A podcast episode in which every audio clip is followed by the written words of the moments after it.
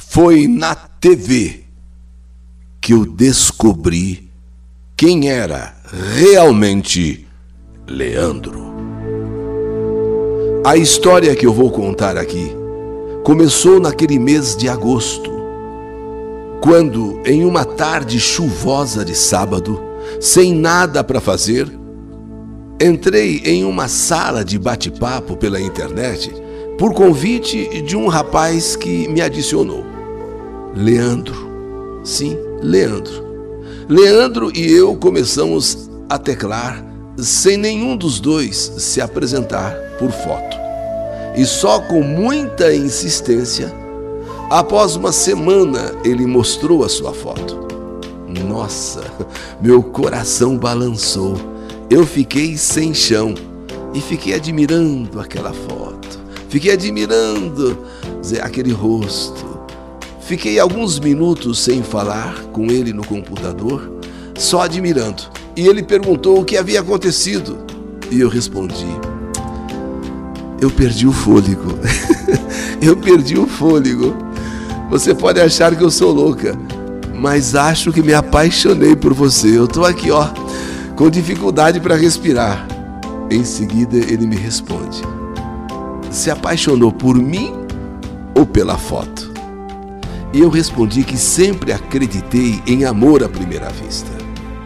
E foi a partir daquele dia, daquele sábado chuvoso, que ingressamos em um romance virtual. Todos os dias estávamos ali conversando.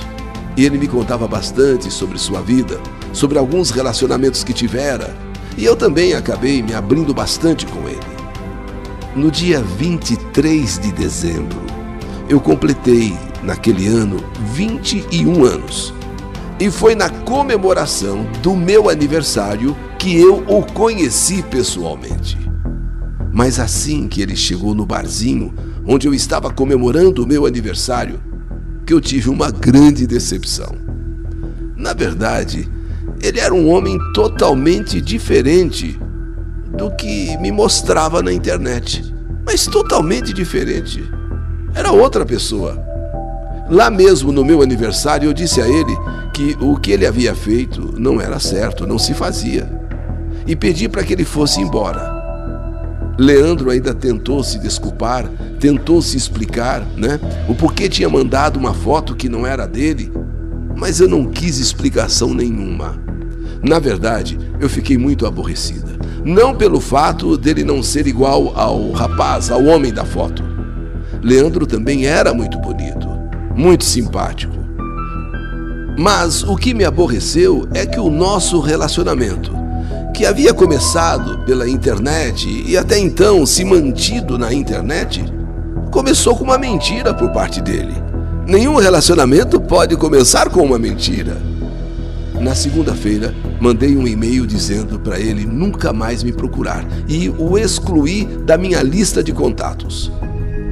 Depois disso, dia após dia, estava lá um convite dele para que eu o adicionasse novamente. E por tanta insistência e pelos mil pedidos de desculpas, eu aceitei. Começamos a nos falar novamente. Acabamos nos tornando amigos. E com o passar do tempo, um sentimento diferente foi nascendo em meu coração. E então descobri que estava apaixonada de verdade, verdadeiramente, por Leandro passamos a nos encontrar. Eu o apresentei à minha família. Porém, eu não conhecia a família dele, pois todos moravam em Manaus, lá no Amazonas. Apenas ele morava aqui em São Paulo, na casa de uma tia. Nosso relacionamento foi em frente. Leandro sempre foi uma pessoa muito carinhosa, muito atenciosa comigo e sempre pedia desculpas por ter feito aquela brincadeira, né, de ter trocado a foto. Ele me levava a lugares muito bonitos. Ele me dava presentes caros. Sempre viajávamos. E essas condições boas, né, que ele tinha e que me oferecia tantas coisas bonitas, era pelo fato dele trabalhar com investimentos na bolsa de valores. Ele era um técnico, vamos dizer assim, em investimentos na bolsa. Leandro era tudo aquilo que eu sempre sonhei em ter um homem. Educado, extremamente gentil, trabalhador e, por que não dizer, bem de vida. E confesso, também bom de cama. Tudo no homem só, bom de cama. Após oito meses de namoro com Leandro, eu não tinha mais dúvidas. Ele de fato era o homem da minha vida, o meu verdadeiro amor. E eu já começava, inclusive, a planejar o meu futuro ao lado dele. Quando eu falava em casamento para Leandro, ele sempre dizia que ainda era um pouco cedo e que no momento a preocupação dele era a vida profissional. Ele estava focado em seu trabalho. Ele queria eh, ganhar mais dinheiro, queria guardar uma boa economia, fazer uma boa economia para poder comprar uma casa maravilhosa para nós, me dar uma vida digna de princesa. Eu ficava assim toda cheia, toda orgulhosa, um homem que está se dedicando a fazer de você uma mulher assim, sabe, toda cheia, importante. Eu achava aquilo muito lindo, mas brincava com ele dizendo que não, não me preocupava com essas coisas e que ficaria com ele de qualquer maneira, nem que fosse para morar numa barraca de camping. Quando completamos 10 meses de namoro, uma grande surpresa. Eu descobri que estava grávida. Sim, estava à espera de um bebê do meu amor, do homem da minha vida. Aquela notícia para mim foi motivo de muita, mas de muita festa a minha gravidez. Eu sonhava muito em ter um filho com Leandro. E o meu sonho então agora acabava de se realizar. Eu estava grávida. Eu pensei em ligar no celular de Leandro para dar a notícia. Mas eu resolvi né, esperar para contar pessoalmente à noite. Quando ele passaria em minha casa para sairmos. Afinal, ele me dizia que não podia ficar atendendo o celular durante o seu trabalho lá na bolsa de valores, então eu não ia incomodá-lo, né, ligando, telefonando. E à noite nós íamos sair mesmo, então eu aproveitaria de repente na mesa ali do restaurante, ou quem sabe num quarto de motel, e mostraria o exame para ele de que nós seríamos papais. Me produzi toda Aquela seria uma noite muito especial para mim. A noite que eu ia revelar para o meu amor que estava grávida. É, eu, eu estava muito ansiosa para dar a notícia. Eu estava assim, sabe? E enquanto Leandro não chegava, eu resolvi me sentar na sala com a minha mãe assistir um pouco de TV. O apresentador daquele programa policial que aliás na televisão tem vários programas policiais, é, o apresentador já está terminando o programa dele como uma última notícia. Ele diz: uma quadrilha que clonava cartões de crédito acaba de ser desarticulada em São Paulo após um ano de investigação. A polícia conseguiu prender o chefe da quadrilha enquanto estava em seu apartamento clonando cartões. No apartamento, dizia aquele apresentador do programa policial, foram encontrados vários computadores, máquinas conhecidas como chupa-cabra e centenas de cartões, ainda sem numeração, armas e munição. Ele é conhecido apenas como Leandro. Quando eu ouvi esse nome, Leandro, eu que estava distraída, sentada ali no sofá, sabe, pensando justamente em Leandro, que viria me buscar daqui a pouquinho.